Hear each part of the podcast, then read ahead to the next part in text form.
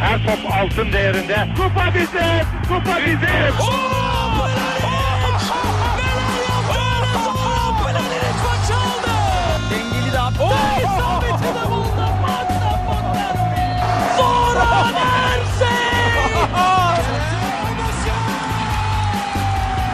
Dışarı çıkardı. Geldi. Hoş geldin Euroleague'e. Luka Dončić Euroleague'e hoş geldin. İkili Oyun'un 125. bölümüne hoş geldiniz. Bugün mikrofonun diğer ucunda Ali Aktin var. Bu ucunda da ben varım. Tancan Fümen. Serkan Mutlu yine bizimle değil. Kendisi NBA yalan dünya dedi. Artık gelmiyor. Artık gelmeyeceğim, ben istemiyorum. Savunma yok. Herkes üçlük atıyor. İşte böyle olmaz, ben sıkılıyorum falan dedi. Zaten çocuk da var dedi. Aman dedi, baştırmayın birinizi dedi. Sıkıysa şimdi 50 küsür atanlar Euroleague'de atsın o sıraları falan dedi. Ya tabii canım, bak söylemeyecektim, iyi hatırlattın. Harden dedi Euroleague'e gelsin dedi. 5 sayı atarsa öpsün başına koysun dedi yani. Öyle, Rondo da daha önce 3 asist yapar falan dedi. Öyle çılgınca şeyler söyledi. Tabii burada sökmüyor öyle şeyler. Şaka bir yana, Serkan'ın tabii çocuk durumundan dolayı ama yakın artık dönecek. Yani NBA'ye de gelecek. Herhalde bir aksilik olmazsa haftaya NBA kaydında yine bizde olacak.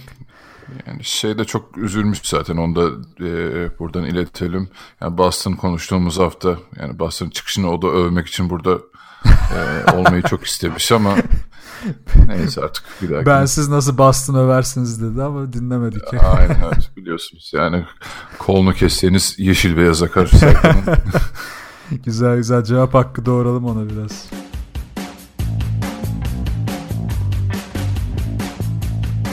Tivibu'dan içinde basketbol aşkı olan dinleyicilerimize süper bir teklifimiz var. Google Play ya da App Store üzerinden Tivibu Go uygulamasını indirip istediğiniz yerde basketbol süper ligi maçlarını anında izleyin. Detaylı bilgiyi açıklamalar kısmında bulabilirsiniz. Bugün güzel konular var. Zaten birkaç hafta önce bu Lakers'taki maçta dedim, o işte New Orleans oraya gittiğinde Los Angeles'taki maçta, Lakers'taki diyorum. Los Angeles'taki maçtan sonra LeBron James'le Davis bir yemek yemişti. Onun üzerine zaten o haftaki programda bir konuşmuştuk. Biraz malumun gerçekleşmesi gibi oldu ve Davis takasını istedi. Şimdi böyle hızlı bir giriş yapayım istedim. Yani gerçi herkes şu anda Twitter'da, basında, Amerika'da, Türkiye'de şu an herkes Anthony Davis uzmanlığı üzerine tezler yazmaya başladı. Lakers'ın cap space'i herkes, bütün ekonomistler tarafından artık ezberlendi. Bize pek konuşacak bir şey kalmadı ama biraz bakalım derinlerine inebileceğiz mi? Ne diyorsun abi bu duruma? Vallahi zaten yani gündem gerçekten kusturacak seviyeye geldi. Yani bir yandan da tabii çok normal yani. Şu NBA'nin en iyi 10-15 oyuncusundan biri takasını istiyor. Yani hani bu kadar çok haber çıkması yani biraz boku çıktı tabii. Bir yandan da hani işte Anthony Davis takasındaki işte 5 püf nokta, işte bilinmeyenler ıvır zıvır seviyesine indi biraz, hani inci cinci çıktı biraz ama... Yani bir yandan da dediğim gibi normal yani bu kadar büyük bir yıldızın haber olması.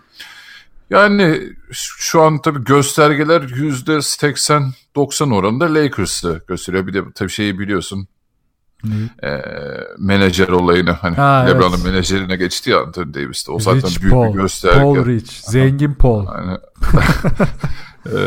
bu zaten çok büyük bir gösterge olarak söyleniyordu. Ama diğer taraftan işte Bucks'ın ya da Boston'ın gireceği de o topa gel. Şey, zaten her takım için şey oluşturdular abi. Hangi takımlar ne önerebilir diye böyle bir sürü isim havada uçuşuyor şu an. Yani mutlaka herkes Pelicans'ın kapısını bir çalacaktır ama hani en büyük aday şu an Lakers gözüküyor. Yani Anthony Davis, gerçi tabii diğer taraftan şu var. Yani Anthony Davis Lakers'a gitmek ister ama sonuçta burada da olay Pelicans yönetimine bakıyor. İlla onu istediği yere göndermek zorunda değil. Evet tabii canım. Ya bak zaten ben de oradan girecektim. New Orleans'ın duruşu, işte bu Kyrie Irving'de yaşanan kırılma, üstüne Kawhi konusundaki işte durum falan derken New Orleans'ın tabii kontratından da dolayı duruşu daha sağlam şu anda ve hani açıkçası şeyde diyorlar, biz karar vereceğiz sürece. Çünkü sonuçta seneye garanti bir kontratı var. 2020-2021'de oyuncu opsiyonlu olarak kontratı bitiyor. Yani o yüzden New Orleans'ın duruşu iyi. Yani Kyrie Irving'deki gibi Cleveland'ın düştüğü bir hataya düşmeyecekler belki. Hatta ben şu dakikadan sonra yazı da beklerlerse artık hiç şaşırmayacağım. Yani tabii şu an Los Angeles taraftarları çok inandı sürece. İşte YouTube'da dünya düz videolarından sonra en çok izlenen videolar. İşte Anthony Davis'in çocukluğundaki 5 gizem. İşte bilmem ne öyle şeyler oldu. O yüzden New Orleans'ı önce bir takdir edelim. Ya aslında bu süreci iyi idare etmediler bence. Yani son birkaç yıllık süreci iyi idare ettiklerini düşünmüyorum. Ha yok, süreç kötü canım da ben şu duruşu diyorum yani. Bu takas duruşu iyi. Yoksa evet, süreç çok fena. Yani o şeyler, yani Anthony Davis'in çevresine iyi bir takım kurmakta zayıf kaldılar. Geride kaldılar, o bir gerçek. Yani o işte Ömer'e aşık kontratları falan bayağı bir saçmaladılar onlar da. Yani kendi ayaklarına sıktılar bir noktada. O yüzden ben Anthony Davis'in gitmesini karşılamıyorum yani. Ya da gitmek istemesini, vay hain işte formasını yakalım falan canım. Da o kadar da değil yani. Ya onu zaten artık bu ortamda ben hiçbir NBA oyuncusunu söylemem. Yani ki Durant bunun en büyük günah keçisi oldu ama ya ne olursa olsun yani artık oyuncular da takımlar da ya sonuçta artık ekonomik olarak bakarsak ekonomide herkes karını maksimize etmek ister. Oyuncu da kendi karını maksimize etmeye çalışıyor. Takım da şimdi kendi karını maksimize etmeye çalışıyor. Bunları göz ardı edemeyiz. Yani burada yapabilecekleri en iyi şey tabii ki de hazır oyuncu alacaklar. Ama bir yeniden yapılanmaya gidecek artık Pelicans. İşte büyük ihtimalle onlar da hani geleceği parlak oyuncular alacaktır. İşte Kuzma gibi, ne bileyim Jason Tatum, Brown, işte Rozier falan bir sürü isim geçiyor. Hem o artı üzerine pik isteyeceklerdir mutlaka. Oralardan da iyi bir şey yakalarlarsa... Ya hatta haberleri de var. Bence o da olabilir. Yani, Jrue Holiday'den bile çıkabilirler. Hani onun karşılığında da iyi bir pik ve takas değeri bulabilirler markette belki. Ki hatta Holiday'de hemen demiş zaten, ben Davis kalmasaydı kalmayı düşünmezdim, kontrat imzalamazdım diye. Yani zaten şimdi orada 3 tane bence yol var New Orleans'ın önünde. Şimdi birinci yol, senin de dediğin yol, hani gençlere gidip draft hakları alıp daha uzun vadede belki de 5 sene içerisinde daha böyle genç bir yapı oluşturmak. Ki burada farklı takımlar öne çıkıyor. Yani Boston biraz daha avantajlı bence. Lakers oyuncuların form durumu ve bu sürece kadar gösterdikleri düşününce Boston biraz öne çıkıyor. Ve ikinci konu, tabii bunu yaparken daha fazla yüksek seviye takas, pardon yine yanlış söyledim, draft hakkıyla yapabilirler. Burada da New York gibi takımlar öne çıkıyor. Belki biraz daha işte şu anda tanking level'da olan takımlar öne çıkacak. Üçüncü bir konu da şu, bu da aslında dolanıyor biraz basında. New Orleans'ın, Pelicans'ın daha doğrusu Pelicans takımının New Orleans'tan taşınma ihtimali ve bu takımın çok uzun vadede olmayacak şekilde taşınıp daha hızlı bilet sattırır bir hale gelmesi. Yani bu da şu demek oluyor. Bunu gençlerle çok hızlı yapamazlar. Ama elinde iyi bir starı olan ve bu stardan belki biraz daha yaşı Davis'ten yüksek olan bir takım bu starıyla bu topa girerse bir sürpriz görebilir miyiz? Biraz da bunu da düşünüyorum açıkçası. Yani tabii o kısmını çok bilmiyorum. Dediğin gibi hani bilet satma bunların Saints miydi ne bile futbol takımı olduğu için galiba evet. Asıl şehrin odak noktası o diye biliyorum. Hatta bu ilk Anthony Davis'in bu söylentileri çıktığında da ben okumuştum öyle bir haber. Yani biraz satır arasıydı ama işte yöneticiler daha çok futbol takımına önem verdiği için biraz hani boşladılar basket takımını gibi bir iddia da vardı ortada. Hatta işte bu takas, Anthony Davis takasını isteyince onlar yine bir harlandı. İşte futbol takımı bilmem ne diye. Yani evet, öyle olursa daha da ilginç olacak, bakalım. Yani orada bak güzel şeyler çıkabiliyor. Şimdi yayından önce biraz baktım da mesela bak Oklahoma tarafında çok ilginç bir şey olabilir. Bununla ilgili birkaç dedikodu çıkmış sanırım. İşte Russell Westbrook'un artık belki de döneminin artık en yüksek döneminin bitmeye yaklaşması, biraz artık 30-31 yaşını görmesiyle işte bir sonraki aşamaya artık yaşayamayacak olması. Acaba Oklahoma'nın son bir hamleyle ki New Orleans'ın da evet gençlere gitme ihtimali daha yüksek ama kısa vadede ya biz takımı satarız. Biraz da böyle içine yıldız katabilirsek gittiğimiz yerde bilet de satarız. Her şey güzel olabilir gibi bir hamle düşünürlerse mesela Oklahoma'nın Westbrook'u vermesi bir anda çok uçuk bir hamleden normal bir hamleye geçebilir. Biraz bunu düşündüm. Çünkü orada mesela Paul George'un yanında, hatta Grant, tabii Westbrook birebir olmayacağı için belki yanında işte Jeremy Grant ya da işte diğer parçalarda.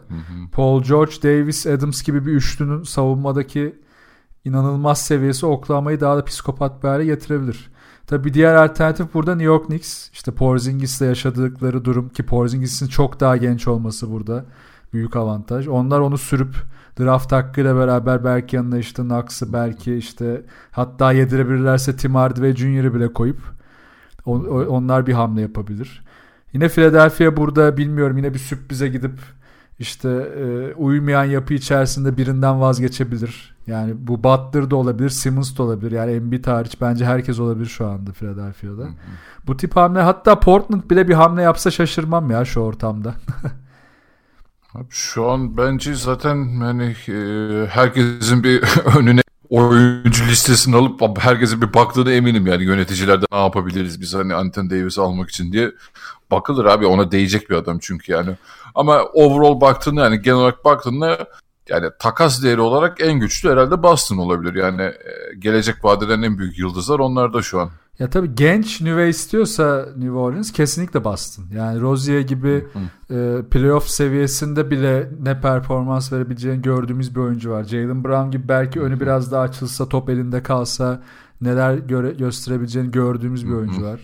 O yüzden Boston her türlü öne çıkıyor. Orada da tabii işte Rose kuralından dolayı o gelen kontrat sıkıntısı ve yazı önce yani, aynen yazı bekleme konusu var. Tabii işte yazı ya ben New Orleans'ı işte o yüzden de takdir ettim. Yani yönetimin ilk duruşunu, eğer yazı bekleriz derlerse gerçekten helal olsun ve yazı bekledikten sonra ekstra birkaç takım daha bile devreye girebilir. Yani orada San Antonio Spurs bile bir şeyler ortaya koyabilir. Herkes girecektir. Tabii burada kritik konu işte New Orleans'ın ne istediği ve kısa vadede mi uzun vadede mi nasıl bir plan yaptığı, bunlar önemli. Peki Lakers tarafı için, şimdi Lakers'ta yıllarca tanking'e girdi, bekledi. İşte daha geçen program zaten uzun uzun Lakers konuştuk, gençleri, kazanma süreçleri, son 15-20 senede zaten kimi ortaya çıkartarak dedik.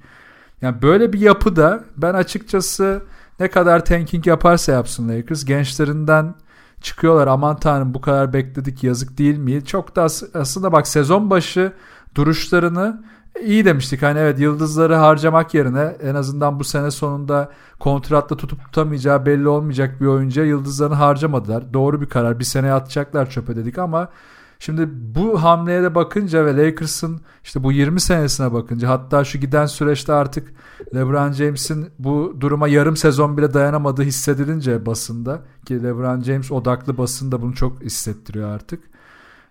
Gençlerden çıkmasının ben çok anormal olmadığını düşünüyorum. Yani ben bir noktada iş oraya gelecek diye düşünüyorum ya. Yani işte onların elinde de gerçekten hani başka takımın isteyeceği değerler var. İşte Ingram'ı, Kuzma'sı, Lonzo'su vesaire.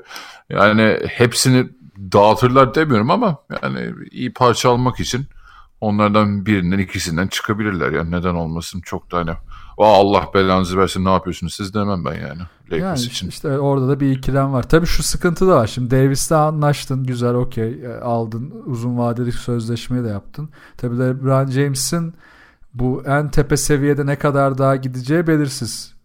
Yani hadi 2 sene daha full tempo oynadı desek, daha sonrasında kesinlikle birini daha eklemek zorunda, ki bu oyuncunun da bu gençleri verdikten sonra genç olmayacağı da biraz aşikar. Belki de yine 26-27 yaş seviyesi belki de bir oyuncuya gidebilirler.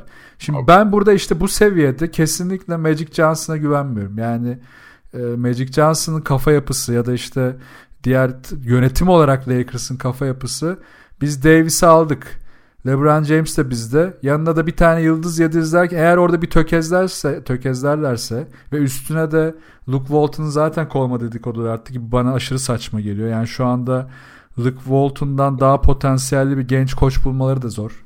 Yani piyasada getirebilecekleri koçlar şu an herkesin koşarak kaçtığı veteran koçlar. Yani ben her an böyle bir, bu seneyi kurtarsalar bile seneye de olsa ve ondan sonraki sene böyle bir tökezlemeye girecekler gibi hissediyorum. Bu plansızlık beni Lakers tarafında biraz ürkütüyor. Abi bu arada şöyle bir çok fantastik bir Instagram'da gördüm haber. Bleacher Report'ta mıydı? Nerede unuttum. Ya, troll müydü bilmiyorum ama şey vardı. Kyrie Irving tekrar LeBron'la oynamak istiyor. Ha, o şey değil mi? Teori dönüyor. Komple teorisi. Hayır, şimdi Boston tabii Kyrie yüzünden şu an bu o topa giremiyor. Düşsene Kyrie Lakers'a gidiyor. Anthony Davis Boston'a geliyor. İşte Lakers gençleri de New Orleans'a gidiyor falan. Valla Boston için sevinirim. Öyle diyeyim yani. Ama çok, tabii o çok şey ya. Yani komplo teorisi şey gibi işte. Bayağı fantastik ama yani düşünmesi bile böyle bir garip yapıyor insanı. Tuhaf. Ki zaten hani bak Durant'e bu kadar laf edilen ortamda eğer Kyrie bunu yaparsa ve kimse bir şey demezse LeBron James orada diye o zaman işte gerçekten bir küfür hak ederler. Yani çok dengesizlik olur. Yani şey olarak tavır davranış olarak. Ama bir şey de merak ediyorum gerçekten Kyrie'nin böyle bir düşüncesi var mı yoksa masa başı haber mi? Ya masa başı biliyorsun yani. Sezon başı ortası gibi hani Kyrie çıkıp ben burada kalmamak istiyorum hani falan tarzı şey TD Garden'da açıkladı yani. Ya masa başıdır. Ben Kyrie'nin bir daha LeBron James'e o kaosa girmek isteyeceğini düşünmüyorum. Ki bak yani, orada Antetokounmpo'nun açıklaması bence çok önemliydi. İşte LeBron James'le çıkmak istemediği idman muhabbeti vardı ya işte ben rekabetçi ortamda hani böyle bir şeye girmek istemiyorum diye. Eğer rekabetçi kalmak... Bak şehre bunu karıştırmamak lazım tabii. İşte takım değiştirmekle 2 gün sonra Antetokounmpo da baksan ayrılıp daha güçlü bir takıma gitmek isteyebilir ya da daha kurulu düzen olan bir takıma. Demek istediğim şu. Yani tek başına baktığında Antetokounmpo'nun tavrı çok doğru. Çünkü LeBron James'le yan yana oynayıp onun önüne geçme şansın yok. O sahadan çıkana kadar yok hem de. Yani emekli olana kadar. O yüzden LeBron James'in yanına giderken eğer böyle bir düşüncem varsa ben ki Paul George bu yüzden hani muhtemelen seçmedi Los Angeles Lakers'ı. Böyle bir düşüncem varsa eğer Davis'in de ki Kawhi'nin de vardı bence ki Kawhi bunu çok belli etti. Hayatta artık Lakers'a gideceğini düşünmüyorum. Irving de bunu belli etti. Buradan dönerlerse ne değişti diye sorarlar. Ha, yani o evet kendilerine daha çok zarar verir. Ben de zannetmiyorum. Bu arada şeyi de söyleyeyim. Hani New Orleans tarafında herkesten çıkacaklar. İşte Julius Randle, Mirotic, Utah Moore falan hepsini zaten takas listesine koymuşlar şu anda. Bu aslında biraz şeyi de gösteriyor. Yani bir yandan konuştuk ama demek ki bu oyunculardan da çıkacaklarsa genç bir nüveye yönelecekleri de artık belli gibi. Draftla vesaire. Şurada kaç 10 gün mü kaldı yani? İşte Memphis'te Gasol'le şeyi çıkardı ya. Evet. Kanlıyım falan. Bayağı karışık şu an ortalık yani. Vallahi bu sene güzel bir heyecan yaşarız ya. Geçen sene bir hayal kırıklığı olmuştu. Çok şey bekleyip bir şey olmayınca. Okey bakalım. O zaman var mı ekleyeceğim bir şey bu konuya? Yok abi hayır. Vallahi umarım kısa süre sonuçlanır da artık basketbol konuşmaya geri döneriz ya. Yoksa ben gerçekten Twitter'ımı falan kapatacağım yoksa bu gidişle. Kısa süre sonuçlanır. Ya ben kendi tahminim çok da bir şey dayandırmıyorum da ben yaza kalır diye düşünüyorum. Ha, yaza kalsın. En azından yaza kalacağı kesinlesin o da en azından yaza kadar kafamız rahat eder. O zaman ikinci konumuza geçelim. All Star sonuçları belli oldu. Yani daha doğrusu starterlar belli oldu. Evet. Şimdi yedekler koçların oylarıyla belli olacak. Onu bir hatırlatalım. Toplam 7-7-14 oyuncu seçilecek. Bu arada yine merak edenler olursa ilk 5 seçimlerinde de yani şeylerde çakışan oylarda da tiebreak fan oyları belirlemiş. Ki burada sonuçlara bakabildim mi? İlginç sonuçlar var. Hem batı tarafında hem doğu tarafında. Yani şey medyanın ve oyuncuların verdiği oylar tarafında. Ha onun detayına bakamadım da yani zaten sonuçlarda da benim sürpriz diyeceğim çok bir şey olmadı. Yani benim kendi kurduğum kadrodan tek fark ben Anthony Davis'i yazmıştım ama Paul George'un da girmesini çok istiyordum ilk 5'e. Çok değişen bir şey olmadı benim için o yüzden. Ya ilk 5 tarafındaydı. İlk 5'leri bir sayayım o zaman öyle geçelim. Doğu'da Antetokounmpo, Embiid, Irving, Kawhi Leonard ve Kemba Walker oldu. Ki ben de aşağı yukarı böyle bir şey. Beklenen 5'ti zaten. Aynen. Batı'da da Curry, Kevin Durant, Paul George, Harden, LeBron James. Zaten burada da herhalde ikimizin de aynı şey. Ya Paul George mu Davis mi tarafında kalıp oldu. Paul George gelmiş oldu. Şimdi diğer yani sonuç... 10'da 9.5 tuttu tahminler. Evet yani çok büyük bir sürpriz olmadı.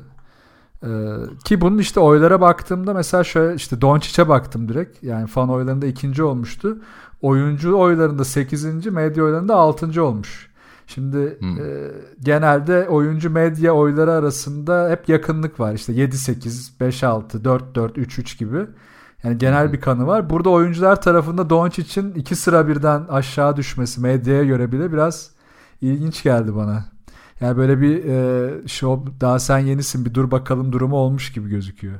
Ha abi, o görüş var zaten Amerika'da ya. O çok yaygın bir görüntü. Yani ben işte ne bileyim Ringer'da, Bleacher'da, sağda solda okuduğum yazılarda da çoğu yazar zaten o şekilde değerlendiriyor. Hani senin de sıran gelecek delikanlı şeyi var orada, öyle bir bakış açısı var. Sen bir dur bakalım. Aynen. Bak diğer bir ilginçlik de mesela Derrick Rose'da. Onda da o da ikinci olmuştu fan oylarında backcourt'ta. Hı-hı. Player Rank'te oyuncu oylarında 4. medyada 6. Orada da bir oyuncu kayırması var yine. Yani orada da evet. Ya bu bana aslında şaşırtıcı gelmiyor. Çünkü medya biraz daha objektif bakabiliyordur. Oyuncular tabii yani bu adamı tanıdığı ve birçoğu belki arkadaşı olduğu için ay be ulan helal olsun bak nasıl döndü falan gibi. Yani biraz daha romantik yaklaşıyor olabilirler onlar medyaya göre. Ya evet tabii zaten aşağı yukarı öyle bir durum var. Ve hatta bak daha ilginci var. Klay Thompson fan oylu backcourt'ta sıralaması 5. oyuncu arasında 11. medyada 4. Evet bu da açıklanamaz bir şey yani, bilmiyorum. Kıdayıcım seni niye sevmiyorlar ya bu oyuncuları? Çok saçmaymış. Bak Lonzo Ball ve Chris Paul daha da uçuk. 14-14'ler oyuncu arasında, ikisi de medya 6-6. Ya kesinlikle medyanın bak işte şey çok tuhaf. Mesela Lonzo Ball'u biz de övdük ki çok belli noktalarda çok ciddi katkı veriyordu Lakers'a. Özellikle savunma ve işte geçiş hücumlarında onun sayesinde yaratılan o top çalmalarıyla yaratılan geçiş hücumları vesaire. Bak bu dışarıdan daha iyi görünüyor belli ki oyuncular tarafında böyle bir algı da oluşmuş Lonzo Ball açısından. Çok tuhaf geliyor bana. Abi düşük oy verenlerden biri Patrick Beverley'miş. O direkt basmıştı 0. Onun dışında evet ilginç oylar. Ya Doğu'da mesela o kadar çok kopuk şey yok. 2 kişi var. Pascal Siakam var. Ki onun da fan oyu 8, oyuncu arasında 10, medyada 4. Vince Carter bu da normal. Hani oyuncular 12, medya 7 vermiş ki bence yani, burada medya yüksek bile vermiş biraz. Aynen. Onun dışında genelinde çok bir kırıklık yok ama Batı tarafında böyle ilginç durumlar var. Peki şimdi aslında esas şeyi kadrolar belli olunca Serkan da gelecek. Kaptanların nasıl bir takım kuracağını o yayında konuşacağız. O yayın öncesinde istiyorsan biz yedekler kim olur tahminleri yapalım. Aynen. Tahminlerin Batı ve Doğu için. Ya bence zaten birçok isimde ikimiz de aynılarını yazmışız diye düşünüyorum. Batı'dan başlayayım. Batı'dan başla. Yok hiç. Bende de var. Anthony Davis. Tabii ki kafadan. Westbrook okey aynen. Ki bu sene daha verimli oynadığı maçlar çok daha fazla. Ama yani tamam geç bir o bildiğimiz Westbrook seviyesinde değil ama herif yani abi yine İstiklal abidesi gibi triple double'lar falan ya, havada uçuyor yani. Bir şey diyeyim mi? Ben bu Westbrook'a daha okeyim ya. Kesinlikle. Ha, ben de canım yani şu an Oklahoma'nın ve Paul George'un bu halini gördükten sonra bu Westbrook'a ben de okeyim. Kesinlikle. Damian Lillard. Okey o da tamam. Kaç oldu? 1, 2, 3, 4. Şimdi buradan sonrası biraz daha hani bu ilk 4'te hemfikiriz ama ben çok arada kaldım. 5. sırada DeRozan'ı mı yazsam, LaMarcus Aldridge'i mi yazsam diye. Bu biraz sorunlu evet. Burada şimdi DeRozan tarafında nasıl diyeyim bir rahatlama var ve o takımı oyununa aslında kritik olarak çok fazla etki etti. Yani San Antonio'nun toparlanma sürecine çok etki etti ama bence orada LaMarcus'un rolü ondan da önemli. Yani o 5 numaradaki rolü takım savunmasına başta çok kötü oynayıp sonradan verdiği ciddi katkı çok ivmeli yükseldi yine sezon. Geçen sezon da böyle bir dönem yaşamıştı. Benim de kafam orada eğer LaMarcus yazacaksa ikisinden birine gideceksek ben LaMarcus derim. Ben de biraz DeRozan'a gidiyorum hani Dejounte Murray bu sezonu kapattığı için DeRozan bir de o top dağıtıcı görevini üstlendi falan. Bilmiyorum hani saygımı bir tık daha arttırdı orada DeRozan'a karşı. Ya ikisinden biri de girse çok sorun olmaz. Peki 5 evet. Oldu. 6. adayım Tobias Harris. Vay Tobias Harris sürpriz. Ama Clippers'tan biri hak etti ya bu sene bence. Clippers'tan birinin olması yani güzel olur. Aynen abi, ben o Toya serisinin bu sene çok büyük iş çıkardığını düşünüyorum yani.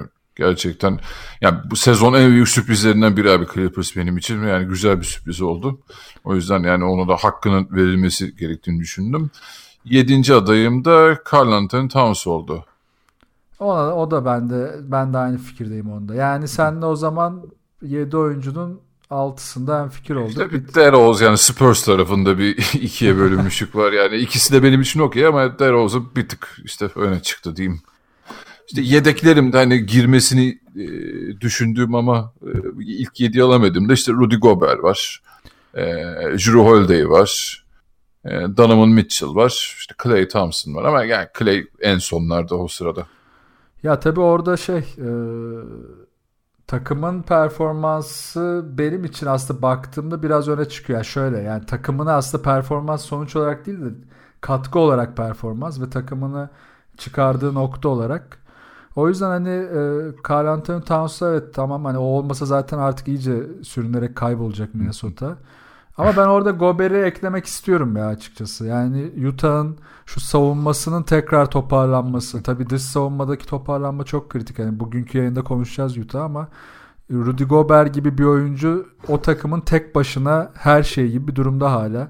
Ki Mitchell'ın o kadar hani form tutmasının önemli olduğu bir takım bir yandan da ama Gobert'in kritik rolü bambaşka. Ben senden farklı olarak herhalde bir Gobert'i yazacağım o zaman. Kimi yeni yazıyorsun ama? İşte 6 seçmiştim ben. Sen ekstradan Harris'i koydun. Ben Harris yerine Gobert'i koyuyorum.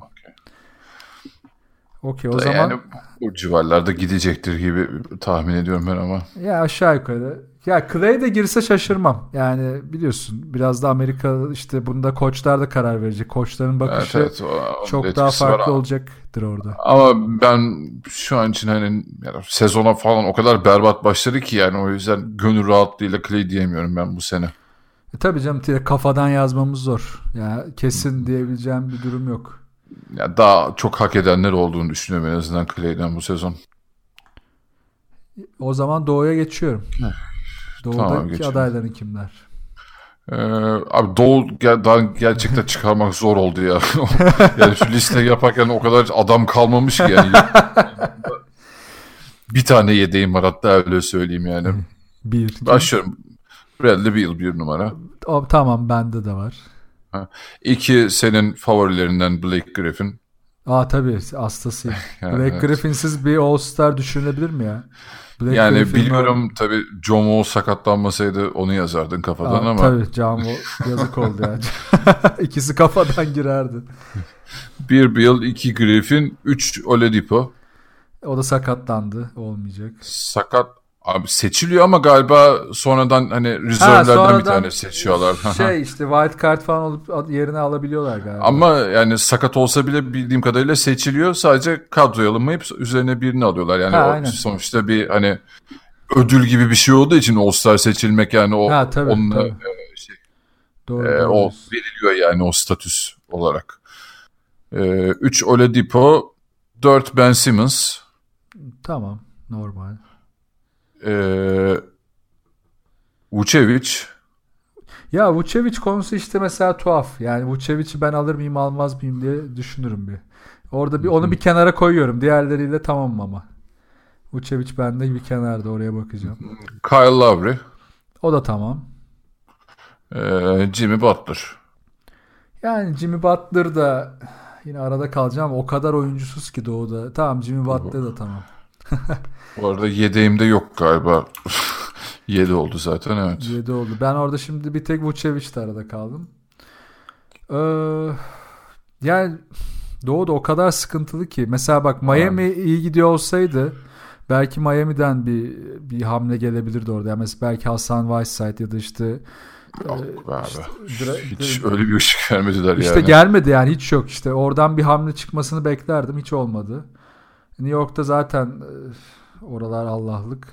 Yani Vučević'le Middleton falan belki. O da çok bir ciddi bir düşüş yaşadı. Muhtemelen ondan çok düşünülemiyor şu anda. Zaten işte o yüzden doğudan seçmek çok zor oluyor. Kim seçeceksin ki başka? John Wall sakatlanmayacak. Bu sezon... Yani ne bileyim bir Lover sakatlanmasaydı banko yazardık onu mesela. Ya Brooklyn'den yine de biri girmesi bence hoş olabilir ya. Ama tabii bak D'Angelo Russell da son dönemde çok hızlı yükseldi. Öncesinde biraz daha durgundu. Lever dediğin gibi. Ama hadi ben orada bir şey yapayım ya. Brooklyn'i bu sene çok övdüm. Biraz böyle kayırma yapayım ben. D'Angelo Russell'ı yazayım orada. Vay. Dimi de değil yani. Dimi yok. D'Angelo Russell'ı yazayım. Çocuğa da moral olsun. Ne ya biraz zorlasak zaten Siakam'ı falan bile yazacağız zaten yani. Valla yazılabilir aynen ya. Yani Vučević'in sayısal değeri Orlando için çok kıymetli değil ya şu anda. O yüzden çok mutlu etmiyor beni ya. Yani. Ne bileyim yani ama iyi bir sezon geçiyor. Yine de o çok da göz ardı etmek istemedim. Tamam o zaman bakalım yedeklerde 7'sinden önce belli olacak. Zaten 7'sinde de seçim var. Oyuncu seçimleri var kaptanlar tarafından. Biz de 7'sinden önce Serkan'ın da geleceği bir yayında kendi işte kaptanlar gözünde takımları kuracağız. Yine o yayında zaten yine All Star konuşuyor oluruz. Tabii şey de var. Biraz ona da değinelim.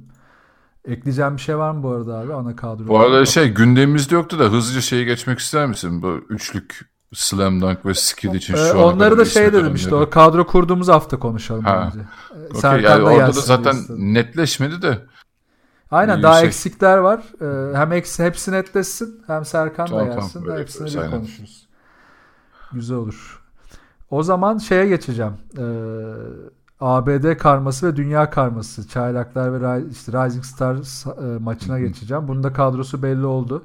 Yükselen yıldızlar. Amerika karması Jarrett Allen, Marvin Bagley, Lonzo Ball, John Collins, De'Aaron Fox, Jaren Jackson Jr., Kyle Kuzma, Donovan Mitchell, Jason Tatum ve Trae Young. Herhalde ikimiz için de bir sürpriz yok burada. Yok hiç yok hatta. Dünya karmasında gururumuz Cedi Osman. Anunoby, Bogdanović, Luka Dončić, Shai Gilgeous-Alexander, Rodion Krux, Lauri Markkanen ve Josh Okogie. Nasıl okunuyor bilmiyorum ama Okogie tamam. Ya burada bak bir dakika Dončić demişken tabii bu karma üzerinden de konuşalım. Doncic'in All-Star yedeklerine seçilmesi bence hoş olabilir. Hatta bence hak etti de. Yani bu maçta olmasına rağmen orada oynaması da bence onun ve hatta LeBron James'ten beri en etkileyici performanslardan biriyle gelen bir çaylak olarak da hak etti. Umarım alırlar. Onu da araya sıkıştırayım. Yani çok güzel olur ama Batı'da olma şanssızlığı var yani sırada çok orada olduğu için aday olduğu için. Evet işte o zaten en büyük sorun. İşte bakalım koçlar karar verecek. Bu maçta aslında yani Rising Stars maçına döneyim tekrar. Ya şu maç ciddi oynansa bir de özellikle işte bu dünya şampiyonası Avrupa şampiyonasına gelmediği için bu oyuncuların çoğu. Muhteşem maç izleriz aslında ama muhtemelen cacık bir maç olacak. Yani geçen sene Bogdanović almıştı değil mi MVP? Yanlış hatırlamıyorsam. Öyle olmuştu. O da böyle logodan üçlük atıp duruyordu o da. Ya keşke ciddi maç olsun. Koçları da biliyorsun değil mi? Evet. ABD karmasının koçu Kyrie Irving. Dünya karmasında Dirk Nowitzki. Eğlenceli olacak gibi. Kyrie biliyorsunuz zaten gençlerle çok iyi olduğu için. Diyormuş gibi sus lan sus beceremedim deyip kendi yürüyor. Tatum'la kavga hisseder falan. Senin elinin ayarını diye kenara alıyormuş. Ya evet ya Kyrie'nin koştuğunu izlemek çok eğlenceli olacak. Ya ama yani Nowitzki bu sene çok büyük renk katacak yani o şimdiden belli. Tabii canım Nowitzki'nin... Üçle falan da katılıyor ya. Aynen Nowitzki'nin trollünü zaten biliyoruz. Baya güzel olacak. O kenar oyunları falan baya eğlenceli olur. Ekleyeceğim bir şey var mı abi bu maç için? Yok yani umarım böyle ufak bir şeyler görebiliriz diyeceğim de çok da umudum yok yani laf olsun diye söylüyorum. Aynen ya keşke ciddiyet olsa. O zaman kısa bir ara verelim. Aranın ardından bu haftaki takımımız Utah Jazz'i konuşacağız.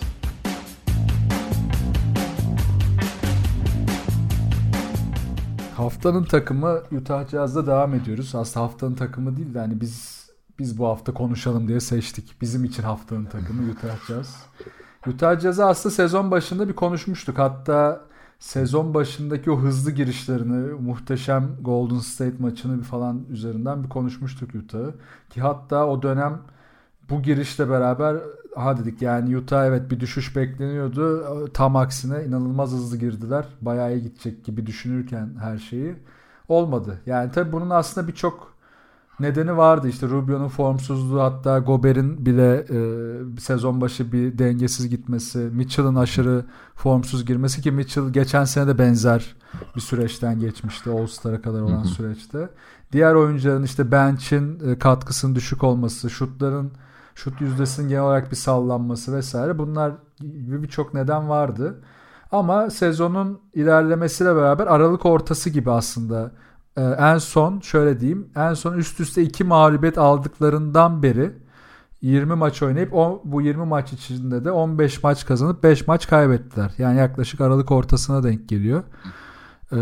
O günden beri de yükselen bir ivme var. Takımda çok ciddi değişiklikler var. Yani sadece oyuncu olarak değil, rotasyon olarak da, süre paylaşımı olarak da, roller olarak da ciddi değişiklikler var.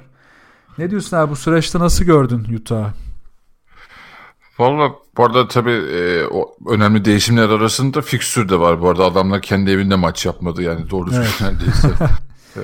Oradan oraya sürüklenip durdular. Yani onun da bir etkisi vardır. Evet, fikstür çok dezavantajlı. Bu arada yani sezon başının ya ilk 20 maçın, bak hemen bakıyorum, 11-13 maçı, 20 maçı 13'ü deplasmandaymış.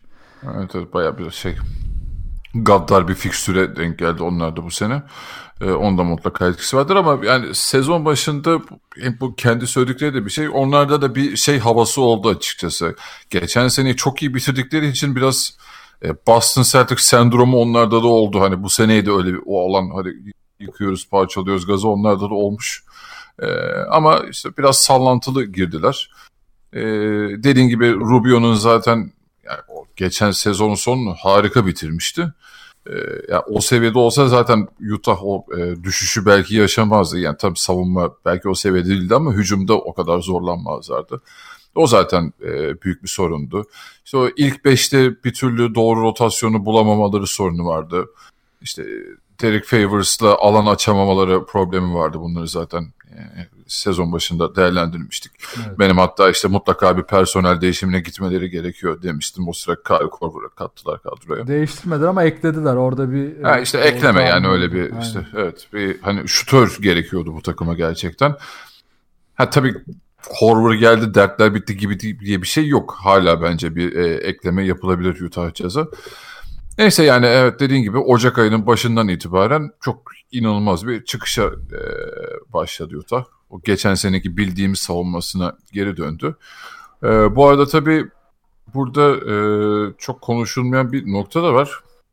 Bu sene başında bir kural değişikliği, daha doğrusu kurallara eklemeler geldi. Freedom of Movement diye bir savunma kuralı geldi. İşte hareket özgürlüğü diye çevirebiliriz. Yani artık elinizi kolunuzu işte savunma oyuncusu olarak hücum oyuncusunun üzerinde kısıtlı şekilde tutabiliyorsunuz. Evet. Koşarken de tutup çekemiyorsunuz. Öyle sıkıntılardan geçerken. Koşarken de bu küçük omuz atmalar, çarpışmaları falan artık hakemler cezalandırıyor. Eskisi kadar fiziksel temas yaratamıyorsunuz buralarda. Hatta mesela bu şeyin de işine geldi hücumda, Golden State'in de. Çünkü Curry'e, Clay'e falan da çok omuz atılırdı o dipten koşuları yaparken. Bu Utah Jazz'ın alışık olduğu savunmasının temelini bayağı bir sarstı yani, çünkü gerçekten onlar da çok sert savunma yapıyorlardı. Yani NBA'nin günümüzdeki sert savunmalarından birine sahiptiler. Ve bu arada işin arka planında da aslında bu kuralın en büyük destekçilerinden biri Utah Jazz'mış. O çıktı ortaya. Yani bu kuralın geçmesini isteyen takımlardan biriymiş. Ama biraz evet kendi ayaklarına sıktılar gibi oldu. Yani onların tabii asıl bunun istemesinin sebebi Gobert'e hücumda daha çok özgürlük sağlamak. Çünkü Gobert de içeriye devrilirken onu da işte ufak hamlelerle yavaşlatabiliyorsunuz. Bayağı dövüyorlar canım Gobert'i. Tabii. Gobert'i hücumda daha efektif kullanabilmek adına onu istemişler. Neyse yani bu şey sonucunda onlar da savunma olarak tekrar bir adaptasyon süreci geçirmek zorunda kaldılar. Ve işte hem ilk beşin biraz daha oturması, işte bench'ten daha düzenli katkı almaları, Gobert'in inanılmaz bir oyunun her iki alanında da çok yüksek seviyelere çıkmaları. İşte Utah şu an yanılmıyorsam zaten yani sezon başlarında böyle ligin orta sıralarındaydı ya da belki daha azdaydı savunma olarak. Bayağı aşağıdaydı. Defensive rating'de. 20'nin altına düşmüştü yani. Tabii tabii şu an 4'teler. Yani inanılmaz bir çıkış yakaladılar gerçekten. Ve yani evet playoff potasına girdiler. Ve şu an playoff'ta karşılarına gelecek takımı korkulur yası olacaklar yine bu sene. Orası kesin. Ya tabii bu Utah'ın bu kural çerçevesinden gireyim ben de. Utah'ın bu kurala destek vermesinde ben şunu da hissediyorum. Oyuncuların aslında defans yani daha doğrusu savunma kalitesi arttı. Yani içeriği değişmedi savunmanın. Aynı bilgiler, aynı taktikler, aynı geçerli fundamental'lar. Ama kalite arttı. Şöyle yani Donovan Mitchell mesela ellerini daha iyi kullanıyor. Özellikle ilk pas baskısını daha iyi yapıyor. Yani oyuncuya çok yakın temas etmeden de doğru hamleleri arttırmışlar. Rubio aynı şekilde, Gobert aynı şekilde, Ingles aynı şekilde. Kenardan gelen oyuncular herkes doğru hamle anını çok iyi hesaplamaya başlamış. Yani mühendis gibi olmuş takım. Herkes hangi anda nasıl hamle yapacak? O pasa nerede araya girer? Çünkü pas arası yapmak bir saniye kaçırdığınız anda oyuncunuzu boş bırakmak demek ve bütün savunmayı çökertebilecek bir hamle. Bunların hepsini çok iyi hesaplıyorlar. Bu bence bu kural çerçevesinde evet hücum tarafında Gobert'e çok yararken savunma tarafında da Utah'ın o mühendislik kalitesini daha da arttırmış. Hatta bu direkt yansımış da yani top çalma yüzdeleri artmış, top kaybı yüzdeleri düşmüş. Çok daha sabırlı oynamaya başlamışlar. Tabii şimdi topu çalıp hızlı hücuma ya da geçiş hücuma çıkma sayıları artmış. Burada çok fazla değişken var. Ama mesela en kritik konu bence sezon başından beri değişen, bu savunmaya da bağlı olan bir konu. Şöyle bağlı tabii o da. Asist turnover ortalaması 1.65'ten 1.91'e çıkmış. Şu yüzden bağlı. Çünkü bu takım iyi savunma yaptığında daha geçiş hücumu oynayabiliyor. Daha fazla geçiş hücumu, daha fazla hızlı hücum oynayabiliyor. Daha rahat asist alanı yaratabiliyor. Çünkü tıkandığı zaman yarı sahada çok fazla pick and roll aramaya başlıyor ve bir oyuncu tıkandı ki bu Rubio'luydu ilk aşamada ki onların 3 oyunculu bu top yönlendirme yapısında Rubio tıkandığı anda işte forvette Ingles'in ya da tepede Mitchell'ın tekrar bunu denemesi gerekiyordu ve bu sefer çok süre kısıtlanmasına giriyorlardı. Yani Rubio bu işi biraz sürümcemede bıraktığı anda 24 saniyede de top kullanmakta çok zorlanıyorlardı. Bu da top kaybına dönebiliyordu ya da çok kötü bir şut tercih edip yine top kaybı yapabiliyorlardı. Bu işte asist turnover ortalamasının artması bence buradaki değişikliği çok çok iyi işaret ediyor. Hatta bunun offensive rating'e de yansıması da var. Orada da artı 4 koymuşlar üstüne ve yani 20'lerin altından oradan da 12. 13. sıraya kadar gelmişler. Tabi bu son 15 maç özelinde söylüyorum bunları. Blok sayısında da ciddi bir değişiklik var. Yani Gobert'in işte sezon başı o dalgalanması demiştik. Blok sayısı 5.5'tan 6.5'a gelmiş yine son 15 maçta. Bu da ciddi bir artış. Ve yine top kaybı sayılarında da rakibi 17.5'tan 15.5'a kadar indirmişler. Tabii bunlar işin sayısal tarafı. Sayısal tarafın bize gösterdiği bence şu. Savunma toparlanmış. Kesin olarak bu. Ve bu savunmanın toparlanması Utah'ın geçen seneki o hem yarı alanda hem geçişteki hareketli hücumunu yeniden canlandırmış ve ortaya çıkarmış. Tabii bunu çok basit bir şeyle açıklamak çok zor. Bu kadar detaya girmemin nedeni şu. Hani işte köşeye işte sen de dedin ya ona hani korvura getirdik her şey düzelecek. Köşeye koyacağız üçlükçüyü. Pat pat pat vereceğiz. O 20 tane atacak ya da ne bileyim Crowder'ı koyacağız. Pat pat pat atacak. Bu kadar basit bir döngü değil. Yani zaten hani her koç bunu o kadar basit olsa dizerdi köşeye birini işi bitirirdi. O yüzden hani dediğin şu açıdan da doğru. Korver gelince aslında her şey düzelmedi. Her şeyin düzelmeye başlaması aslında takımın yeniden bu 3 oyun kuruculu sistemi hatırlayıp tekrar bunu işte doğru noktalarda kullanmaya başlaması oldu. Ve kritik bir konu daha var. Ben Quinn Snyder'ı burada çok takdir ediyorum. İkinci bu düzelmenin temel nedenlerinden ikincisi rotasyonu çok değiştirdi. Yani rotasyonun ana parçaları işte o üçlünün Ingles, Rubio, Mitchell üçlüsünün mutlaka ikisi sahada kalırken bench oyuncularını oyuna sokuyor. Hatta bazı yerlerde Favors'ı direkt 5 numaraya alıyor ağırlıklı olarak. Ya da Gobert'le oynatacaksa Crowder'ı daha fazla oyunda tutmaya başlıyor. Favors'ı kenara alıyor. Savunmada o bölgede daha kritik bir oyuncu varsa işte Favors yine 5'e çekebiliyor biraz daha hareketli kalması için falan. Bu tip hamleleri çok iyi oluşturmuş. Özellikle de bu üçlünün ikililerinin uyumları da çok iyi. İşte Ingles Mitchell, yine Mitchell Rubio ikilisi gibi bunların hepsini çok iyi oturtmuş. Ve bu da direkt oyuna yansımış. Royce O'Neal'ın adaptasyonu. Aynen. Önemliydi. Tabii şeyde şanssızlık oldu bayağı onlar için. Hani Dante Exum bir anda iyi bir performans ortaya koyacakken sakatlandı. Neto aynı şekilde o da sakatlandı.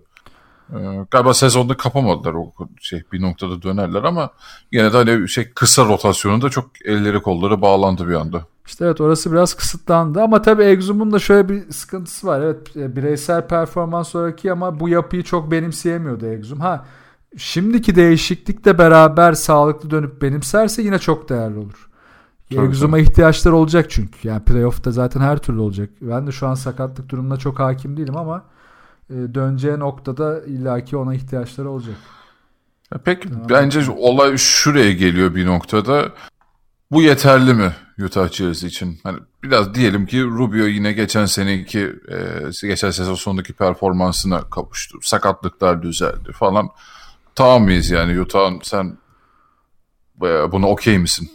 Yeterli mi sorusu şu işte. Nereye kadar yeter? Evet, Batı finali yapamaz. Ya da nereye götürecek bu Utah yani? Ya Batı finali yapmaları bu sene daha zor. Yani geçen sene bu şansları vardı. Ellerinden kaçtı. Ama bu sene daha zor. Çünkü bak Utah ne olursa olsun dediğin gibi herkes en iyi halinde de olsun. Dönsün, Exum dönsün, işte diğer oyuncular iyice formun dibine vursun. Belli bir sınırı aşamıyorlar. Bunu nasıl aşacaklar? Aslında bunun da nedeni o form durumu. Yani Ricky Rubio'nun bu ivmeyi nereye kadar götürecek? Çünkü Rubio'da potansiyelini biliyoruz ama atıyorum potansiyeli 100. Sezona 50 ile başlıyor. Bir noktada 70'e geliyor. İyice kendisini zorladığında maksimum 80 olabiliyor. Hiçbir zaman 100 olamıyor. O yüzden sınırlı. Donovan Mitchell ilk kırılmasını geçen sene All-Star'dan sonra yaşadı. Bu sene playoff'larda bir kırılma daha yaşar mı belirsiz. Yani kırılmadan kastım artık kritik maçlarda belki de 40 artı sayılara ulaşmasından bahsediyorum. Yani ciddi bir kırılma. Ingles yine aynı şekilde. Yani bu oyuncuların ki bak Gobert bile bu sene bir kırılma yaşadı. Çünkü hücumda biraz daha hareketli. Daha yukarıdan devrilebiliyor. Hücumdaki etkinliği arttı. Şu an takımın offensive ratinginde tepede. Defensive ratinginde zaten ondan daha iyisi yok takımda. O bir kırılma yaşadı sakatlıklarına rağmen. Ama diğerlerinde... İngiliz de yaşadı bu arada. Geçen sene lafını kestim de. Bence playoff'ta. Evet. İngiliz geçen sene yaşadı da bu sene yaşayabilecek mi?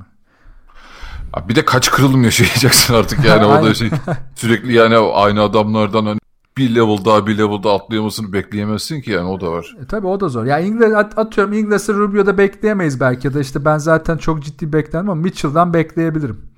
Yani Mitchell'dan hatta ikinci senesinde olan bir oyuncu için çok ciddi bir patlamada bekleyebilirim. Ama tabii bireysel performans yine Utah Jazz'ı Batı finaline taşıyabilir mi? Soru işareti.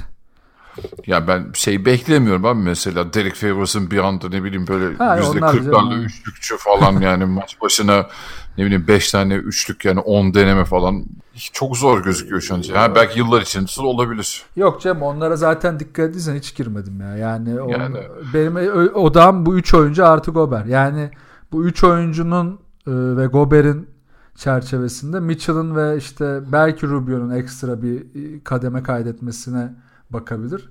Ama işte yine konuştuğumuz konuda şu. Yani Conley'i alabilir mi bu takım? Yani Utah Jazz için çok uygun bir hamle. Bu takas dedikodusu çıktığında konuşmuştuk. Eğer Conley gelirse ki Conley'nin uzun vadede Rubio'dan çok daha stabil kalıp çok daha iyi performans vereceğine hemfikirizdir herhalde. Tabii ki. Yani Conley olursa o zaman işler değişir. Abi zaten yani şu da var, dediğim gibi hani yani Utah'ın o az önce saydığımız isimleri zaten genç oyuncular değil yani, o büyük patlamalar, kırılımlar falan zor yani. 27-28 Jay Crowder'lar falan bu saatten sonra çok değişen. Ben çok beğeniyorum Jay Crowder'ı yani, Utah'a giderken de çok yakıştırmıştım, o ayrı, ama Utah biz bir seviye daha yukarı nasıl çıkarız, hani finale nasıl gider, belki konferans finaline nasıl gider, onu konuşuyoruz şu an. Onun için bence işte bir ekleme yapması şart. Bunu oyun kurucudan mı yaparlar yoksa forvet hattından mı yaparlar? Onu düşünmek lazım. Çünkü Evet, şu an şeyi çok yakıştırıyoruz biz. Mike Conley hamlesi harika olur Utah için. Ama onların da bir flörtü var. Otto Porter Jr.'la bir flörtleri de var. Yani uzun süredir onu istiyorlar. Bu arada Otto Porter savunma olarak Utah cuk diye oturur ya. Yani aynen. Ekstra bir atletizm de katacağı için o savunma yapısına artık savunmanın dibini sıyırmaya başlar Utah oradan. Yani ben de Utah'a yakıştırdığım bir oyuncu. Ama yani günümüz NBA'de herhalde yani şu an şeyleri biraz idare edip, kanatları biraz bu adamlarla idare edip onun yerine kısadan hani Mike Conley'den girmek direkt seviye atlattırır Utah yani. Tabii şu yüzden de atlattırır. Aslında Utah'ın oyun yapısında bak NBA'nin 30 takımın geneline bakalım. Hani Golden State, Denver, biraz San Antonio Spurs, başka düşünüyorum hızlıca. Aklıma hızlıca gelenler bunlar. Topsuz oyun tarafında bu takımlardan daha iyi bir Utah var. Yani çok ciddi handoff'la planladıkları oyunlar var. Çok ciddi backdoor'larla planladıkları oyunlar var. Hatta pick and roll'de ekstra iki kısa üzerinden tek rol oyuncusuna döndürdükleri toplar var. Yani bunu şimdi sözde anlatmam biraz zor ama hani görsel olarak gösterebiliyor olsaydım ki dikkat edin mesela maçları izlerken Rubio, Ingles ya da işte Mitchell'ın ikisi sahadayken teki üzerinden pick and roll oynanırken topu bir anda hızlıca çevirip savunmayı iyice karıştırıp tekrar Gobert'i bulabiliyorlar. Böyle bir planları varken ve bunu en az bu saydığım takımlar kadar iyi yapıyorken çok ciddi bir avantajları var ellerinde. Yani bu oyunu oynamak onlara her açıdan avantaj sağlar.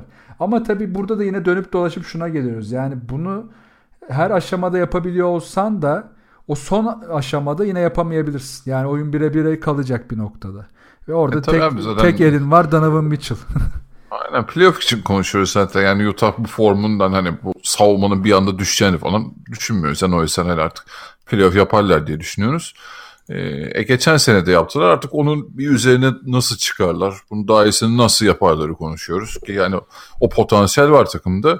Ve bir eklemeyle bir anda o işte belki de konferans finalini zorlayabilecek, çok ciddi anlamda oraya aday olacak bir takım yaratabilirler.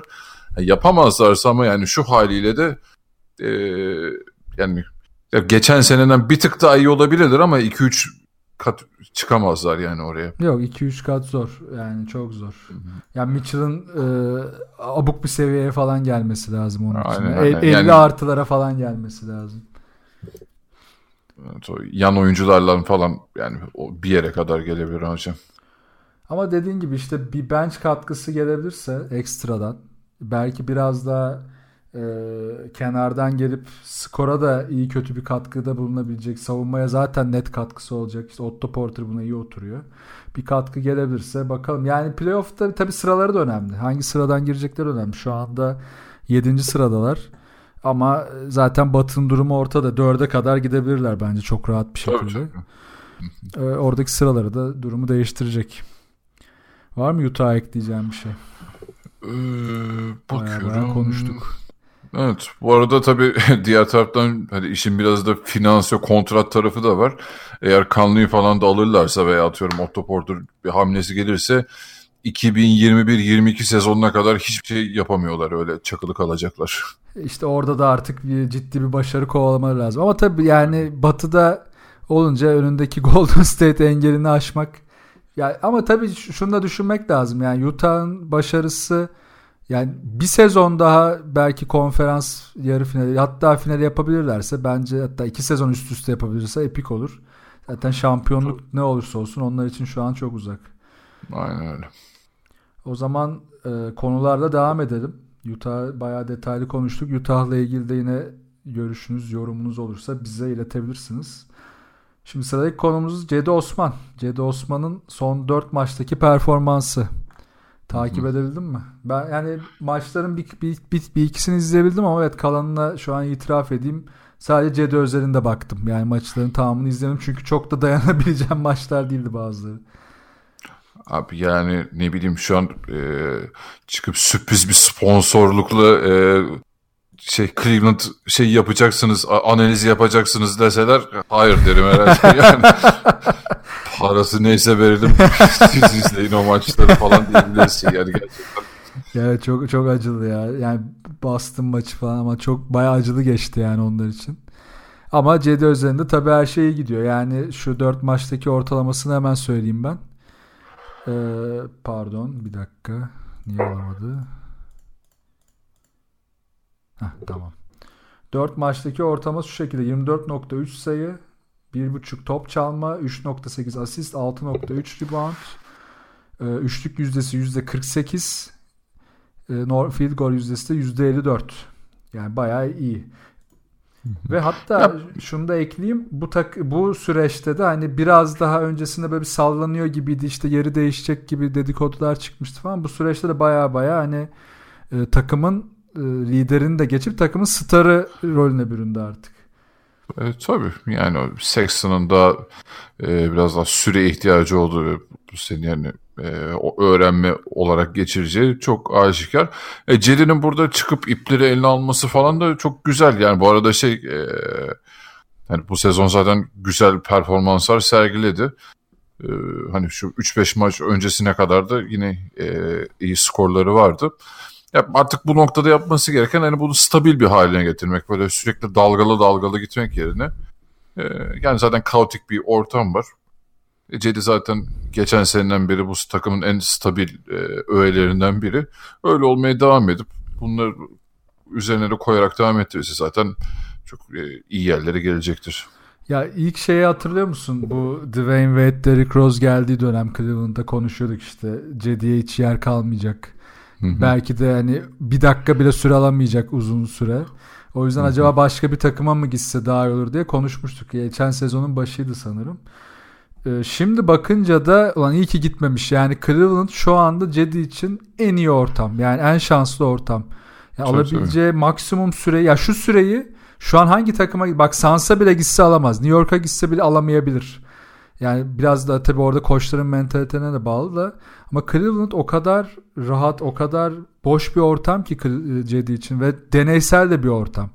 Yani istediği kadar atabiliyor, istediği gibi hızlandırabiliyor, yavaşlayabiliyor, yarı sahada istediğini yapabiliyor.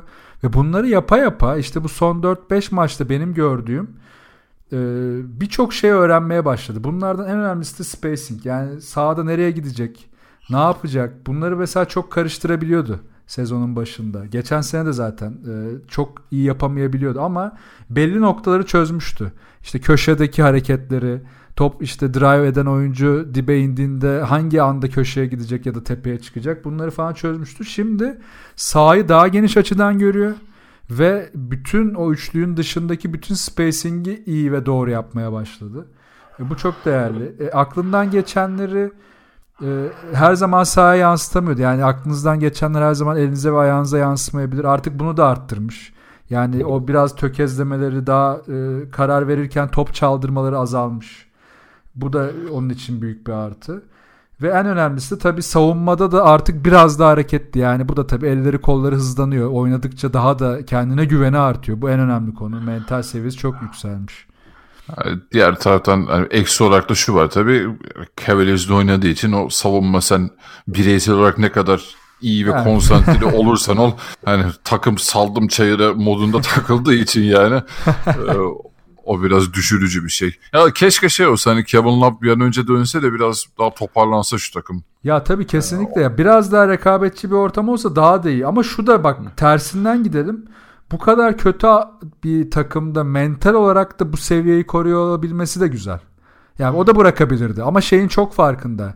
Abi bu şans bana bir daha gelmez. Yani ben bir daha yani belki de başka bir takımda ya da burada bile bulamayabilirim.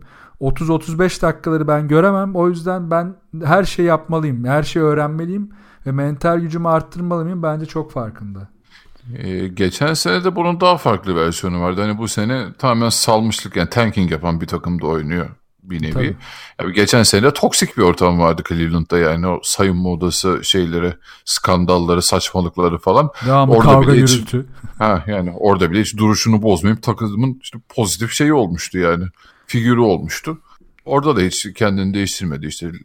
Ne bileyim, Cover'dan, LeBron'dan falan çok şey öğrendi Cedi. Şimdi de şeyle oynayabilirse, Love'la oynayabilseler mesela, ondan da çok şey kapar yani, net. Kesinlikle kapar.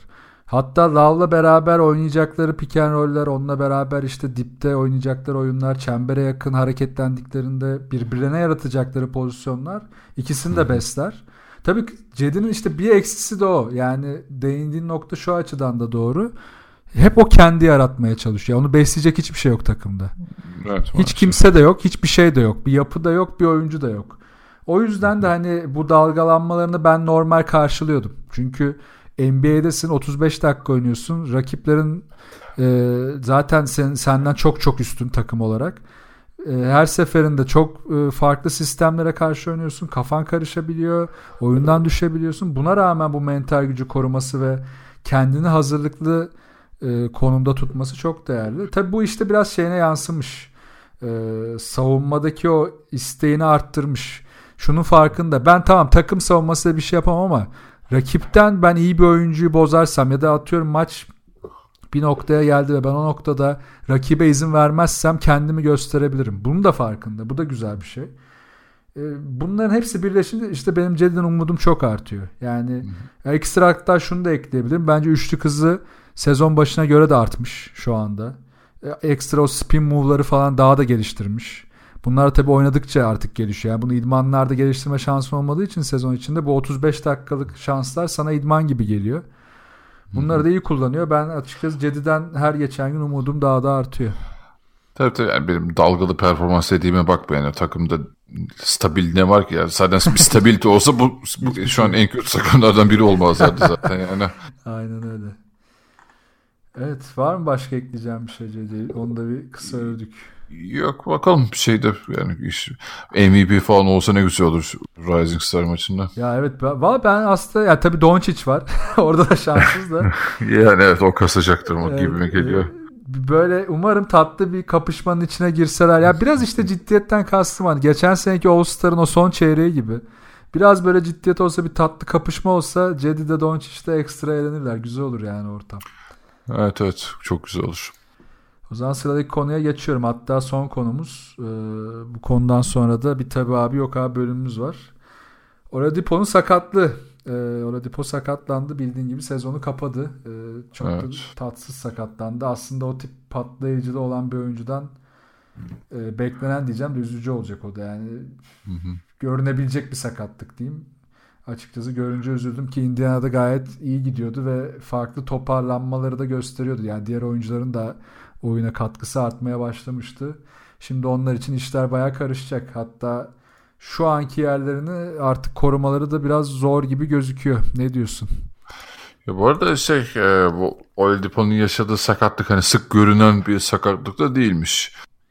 İki örnek duymuştum. Hem Tony Parker bir aynı sakatlığı yaşamış. Bir de Charles Barkley zamanında yaşamış. İkisi de o sakatlıktan dönememiş maalesef. Hani o eski gücünde, eski patlayıcılığında falan dönememişler. Ama tabii Charles Barkley kaç yaşındayken o sakatlığı yaşamış bilmiyorum. Yani Tony Parker zaten sonlara doğru yaşadığı için. Evet. Yani Oladipo çok genç tabii şu an.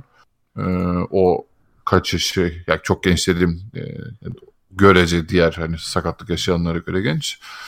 Yani umarım daha iyi döner, iyi toparlar ama evet dediğim gibi sezonun kapadı ve evet Pacers bu kadar da iyi giderken ilk üçte onun orada tutulması çok zor gözüküyor. Ha, bir playoff yapacaklardır bu arada, ben ne olursa olsun. Ya tabii playoff dışına bence de çıkmazlar. Tabii sakatlıktan sonra evet, iki maç üst üste kaybettiler. Ki yani kaybettikleri takımlardan biri Golden State, tabii onu saymıyorum ama Memphis'e mesela kaybettiler 3 sayıda. Şimdi bir deplasman turuna gidecekler. Washington, Orlando, Miami ve New Orleans'da oynayacaklar üst üste.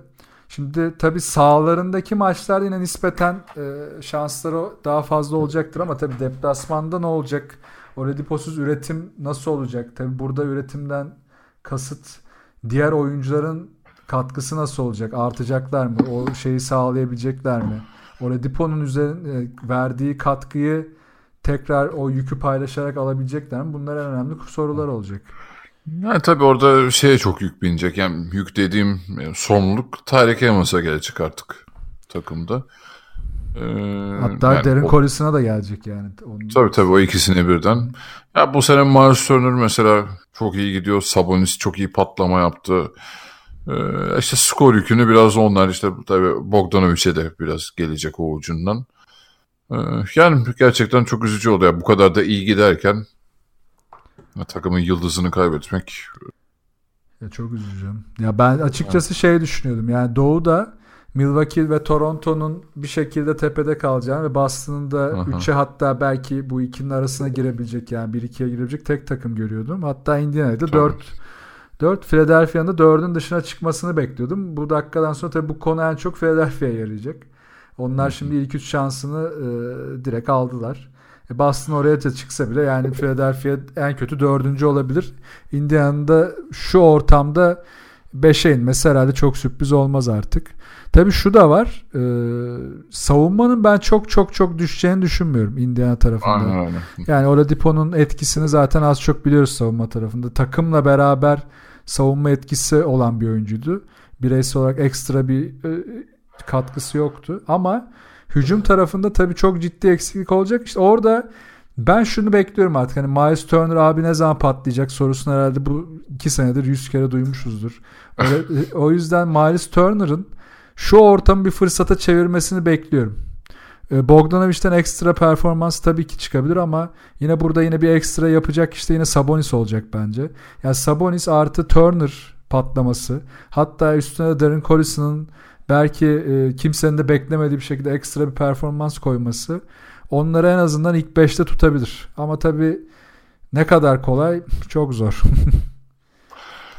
Yani evet, şu noktada çok da söyleyecek bir şey kalmıyor onlar için. Yani ben dediğim gibi playoff yapacaklarına inanıyorum. Bu arada Miles Turner hiç de fena gitmiyor. Yani bu sezon ben beğeniyorum performansını. Özellikle işte, savunma anlamında. Hücumda evet fazlası. Öyle bir şey yok. Bir sürükleyiciliği yok hani. Aynen işte hücumda o şeyi hiç alamadı. Hücumda yok. Aynen savunma dediğin gibi okey, evet, hücumda hiç alamıyor yani. O çok büyük sorun. Yani evet, o Oladipo'nun rolünü bir şekilde hani Ned McMillan da bu sene hani beklediğimden iyi bir performans gösteriyor açıkçası. Ben onun tabii biraz da playoff performanslarından memnun değilimdir. Ama yani zaten şu noktadan sonra hani buraya kadar çok iyi geldiler. Bu noktadan sonra da kötü giderse ya da playoff'ta bekleneni veremezse de kimse de bir şey diyemez. Yani evet, tamamen evet. Şanssızlık. Ondan sonra çok zor. Oladipo için de ekstra üzülüyoruz tabii. Umarız evet. Aynı şekilde olamasa da yani aynı şekline yakın bir seviyede dönebilir. O zaman kısa bir ara daha verelim. Tabii abi yok abi bölümümüze devam edelim. Sonra da kapatacağız.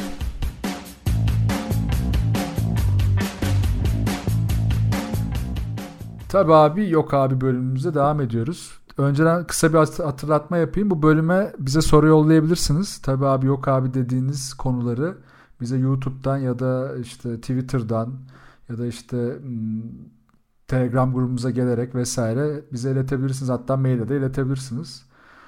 İlkini ben okuyayım. Yiğit Uğur Üzümcü'den geldi. Ben Wallace günümüz NBA'inde sahada kalamazdı. Tabii abim yok abim. Ne diyorsun? Şimdi hani Ben Wallace'ın burada herhalde prime döneminden bahsediyoruz, 2000'lerin başındaki.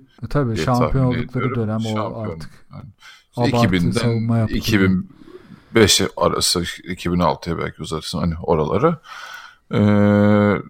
Yani sahada kalamazdan kastı yani süre alabilir miydi? Bence alırdı. Ama yani ilk 5 başlayıp bir takımın ana parçası olabilir miydi şu haliyle? O hayır. O yüzden hani biraz iki parçalı bir cevap oluyor bu. Hem tabii abi diyorsun hem yok abi diyorsun. Tabii şimdi dönemleri kıyaslamak zor oluyor. Ama ben oyuncunun hem kafamda kalan kısmıyla hem de o dönemki Detroit takımıyla kıyasladığımda ben buna tabii abi derim. Şu yüzden... Ben Wallace'ın değerini yine ona uygun bir takım ortaya çıkarır. Mesela bu dönemin Utah'ında olsa Gobert'in iyi bir backup'ı olabilir. Ya da işte bu dönemin Detroit'inde olsa Drummond oyundan çıktığında ya da Drummond'la 4-5 oynayarak daha farklı bir yapı yaratabilir.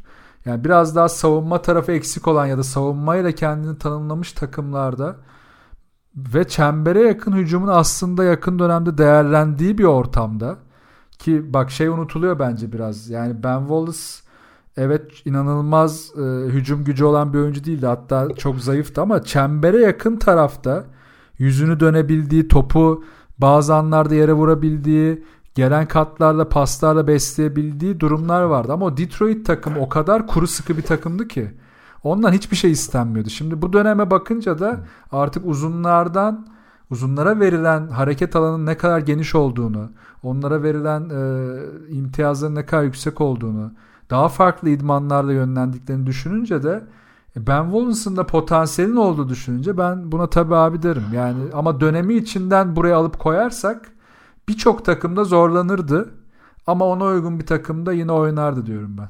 Tabii ya ben şey kısmına hiç girmedim bilerek, hani şu gün işte Ben Wallace'ı işte gençleştirsek 18 yaşına gelse 20 yaşına gelip drafta soksak ya da işte koleje soksak tabii ki de çok farklı gelişecekti. Yeni antrenman yöntemleri, ıvır zıvır değişen oyun. O da farklı bir adam olacaktı. Onun içinden çıkamayız bence de. Hani o dönemki adamı alıp hiçbir şey değiştirmeden hani zaman makinesiyle bugüne koysak tabii ki de etkisi ve süresi çok az olurdu. Mesela Ben Wallace'ın en öne çıkan şeyleri ne abi? İşte blok yeteneği, işte çember savunması, işte rebound, özellikle gerçekten çok iyi bir reboundçıydı. İyi savunması falan. O seviyede olmasa bile şu an aklıma mesela bir örnek geliyor abi. Yudo da iyi savunmacı. Blok özelliği var. Özellikle gerçekten hani çok iyi sezer. Euroleague'de falan gördük. Tabii bunlar birbirine denk oyuncular demiyorum ama öne çıkan özellikleri anlamında söylüyorum. Yani barındıramıyorsun sahada. Tabii ki de çok az süre alıyor.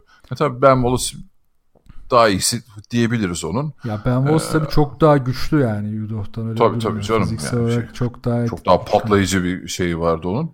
Ama yine de bugün şey olsaydı böyle hani bir takımın ana parçası bence kesinlikle olamazdı. Mesela ben de orada şu örneği verebilirim. Yakın ve canlı bir örnek. Kenneth Farid örneği. Yani Farid'in Brooklyn'de neredeyse hiç süre almamasının nedeni işte belli kısıtların olması ama şu anda Houston'a gittiğinde de Capela tabii olmadığı için bir anda çok değerli bir konuma geldi. Yani işte onu çembere yakın oynatabilen bir yapı Kenneth Farid'den bire değer çıkartır ki Ben Wallace bence Kenneth Farid'den eski haliyle bile çok daha iyi bir oyuncudur. Yani hem savunma olarak hem hücum olarak. O yüzden hani Ben Wallace'ı bence biraz underrate ettik gibi, ya overrate ettik gibi geliyor daha doğrusu. Bence öyle değil ya. Bence biraz underrate kalıyor. Biraz da tabii unutuyoruz o dönemleri. Ben bu soru gelince biraz açıp izledim belli dönemlerini, bazı maçların özetlerini vesaire bir daha bir baktım. Sonra biraz o dönemi düşündüm. Yani Ben Wallace zamanlama olarak ve gerçekten o savunmadaki blok yeteneği olarak biraz şey gibi 90'ların Rodman'ı gibi, hani benzer oyuncu olarak demiyorum da o hissetme işte evet. O reboundu, o parmak hassasiyeti falan çok acayip. Ben Wallace yani şu anda yine tekrar edeceğim ama doğru takımda bence iş yapardı ya. Hani ana parça olur mu olmamızı tartışırız ama bence doğru takımda kesinlikle iş yapardı. Evet, rotasyonda süre alabilirdi belki ama yani o koy abi tamam oynardı, bu dönemin oyuncusu olurdu falan, biraz hayalcilik olur. Ya, ama sahada kalamazdı da demeyiz herhalde. Ha tabii canım, yani hiç öyle kimse yüzüne bakmazdı, Çin'e giderdi. Yok o yani. Ayıp ya adama. O zaman ikinciye geçelim istersen. Geçelim.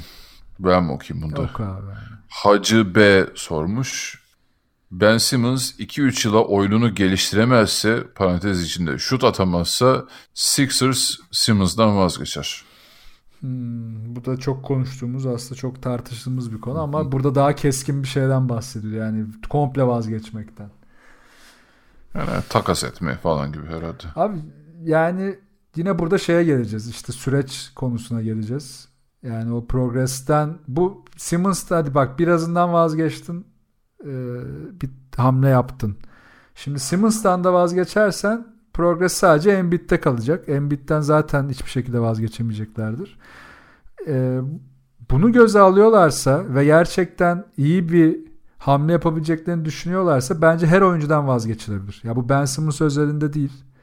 Artık şu ortamda işte Davis konusunu konuştuk.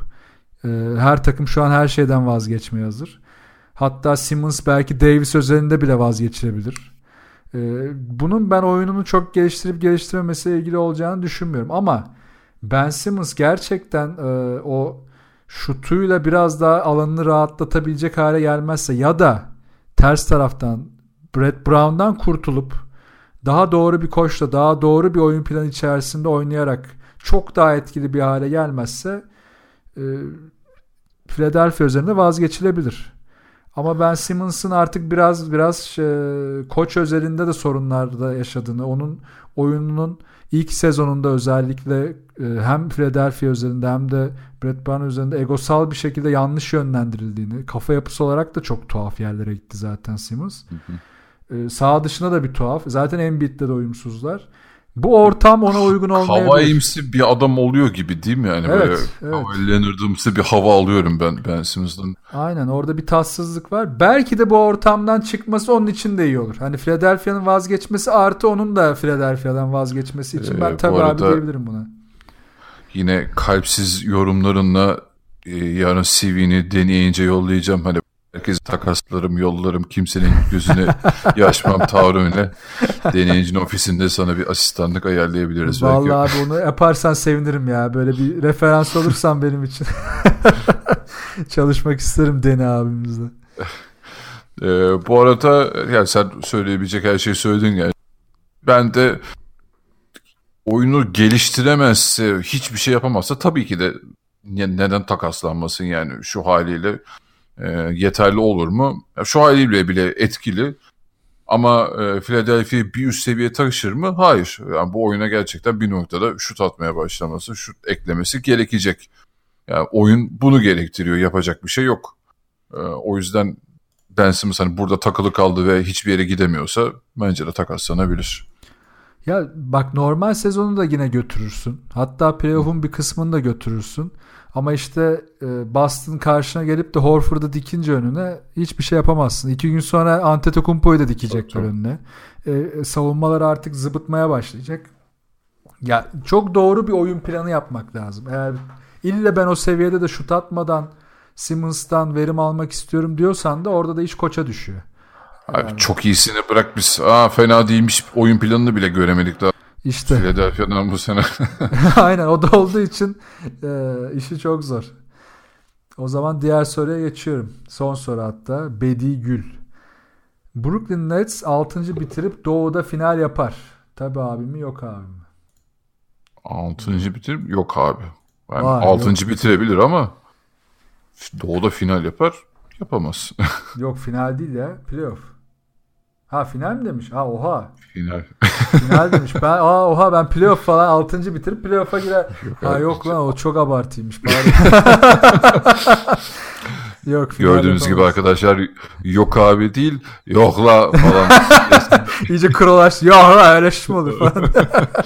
Tamam, biz de Brooklyn'i çok seviyoruz ama o kadar yani, da değil. Keşke de yani bu kadar sakatlıkla falan.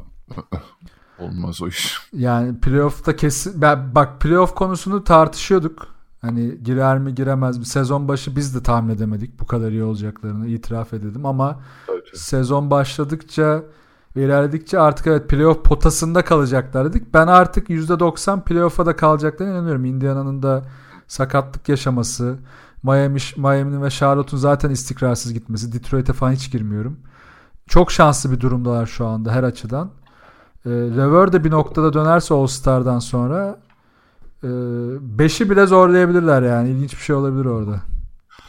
Yani bu Lever evet bir, hani dönecek bu sezon dediler de yani o haber son haber oldu. Bir daha hiçbir şey duymadım ben açıkçası. Ya Doğu'da finalde her açıdan çok zor. Yani Milwaukee ve Toronto yani. Varken, hatta Boston'da varken çok zor ya. Bu sene imkansız. Belki seneye ya da 2 sene sonra. Yani. Din miydi, Levert falan, herkes sağlıklı olsaydı da çok büyük ihtimalle o zaten. Çok zor, çok zor aynen. Ya Boston tabii şu anda herkes biraz da gazında ama ya işte form falan ya tamam, hani Boston zaten bir noktada gaza basacak artık, bunun işaretini veriyor. Toronto zaten bir seviyede gidiyor. Bucks kesinlikle sallanmıyor. İlk 3 belliyken oraya girip de o 3'ünden birini geçip final yapmak şu sene için çok büyük hayalcilik olur. Bir de zaten şu an normal sezon içerisinde olduğumuz için kendimizi bence ona çok kaptırıyoruz. İşte istatistiklere bakıyoruz, açıyoruz, işte roster'a bakıyoruz, böyle herkesin istatistikleri, sayıları falan. Playoff öyle bir ortam değil yani. Yok, olmaz, doğru diyorsun. O zaman Brooklyn'e biz yine övelim ama gerçekten bayılarak izliyoruz. Yani. Her zaman överiz, kapımız hep açık. Brooklyn ezlemesi bu sene en zevkli takımlarından biri. İzleyin.